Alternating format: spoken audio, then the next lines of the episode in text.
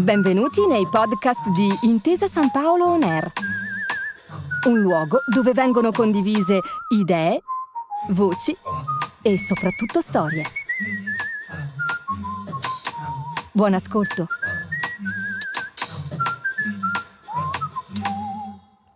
C'ero una volta. Racconti e ricordi di Ottavio Fabbri letti dall'autore. Andy Warhol, New York, novembre 1965. Ero arrivato a New York in viaggio premio, avevo fatto l'esame di maturità e i miei genitori mi avevano offerto un breve soggiorno nel mio sogno americano. Ero arrivato in nave sulla famosa Queen Mary, nave degli anni 30, partita da Calais insieme ad un mio compagno di scuola, Paolo, anche lui promosso meritevolmente.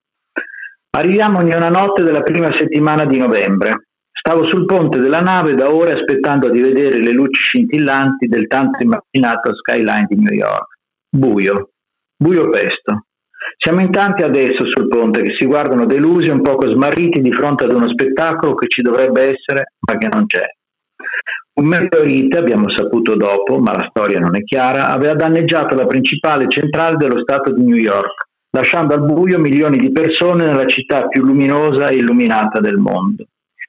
I giornali parleranno anche di baby boom, complici gli ascensori fermi per un momento d'amore rubato nel buio della città che non dorme mai. Comunque la luce tornerà e la prima settimana di questa vacanza è fra i ricordi più movimentati della mia giovinezza.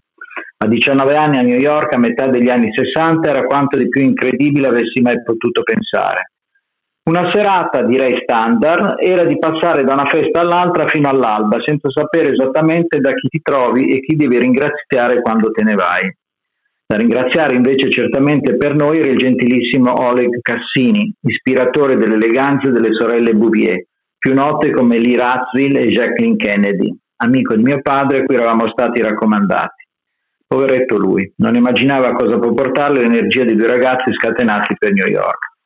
Questa sera ci ha accompagnato a casa di un ricchissimo signore argentino che appena entrati ci ha infilato un sigaro in bocca come rituale benvenuto. Mi piacerà questo ciarruto, sigari veri di Cuba. Ci sono centinaia di persone di ogni età, nazione e abbigliamento. Tipico e bellissimo melting pot di un'entità condivisa almeno per una notte.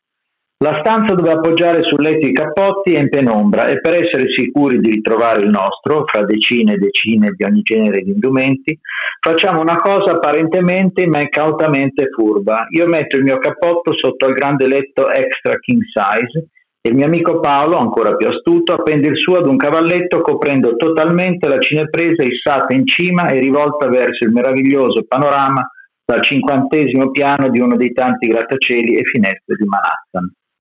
Un signore sui 30 anni, buffo e impomatato alla moda, ci sbarra a braccia larghe l'uscita della stanza ai cappotti. Andy will kill you. Penso ad un ubriaco. Andy will kill you. Corre e sbatte per terra il cappotto di Paolo che aveva oscurato una preziosa ripresa, di quelle famose interminabili, sui cieli di New York di Andy Warhol, che biondo e spettrale si presenta anche lui alla porta e diafano e leggero ritira il suo cavalletto e la sua cinepresa, che aveva filmato il nulla, salvo la fodera del cappotto del mio compagno di liceo. You è l'unico sibilo che esce dalle labbra irreali di Andy Warhol.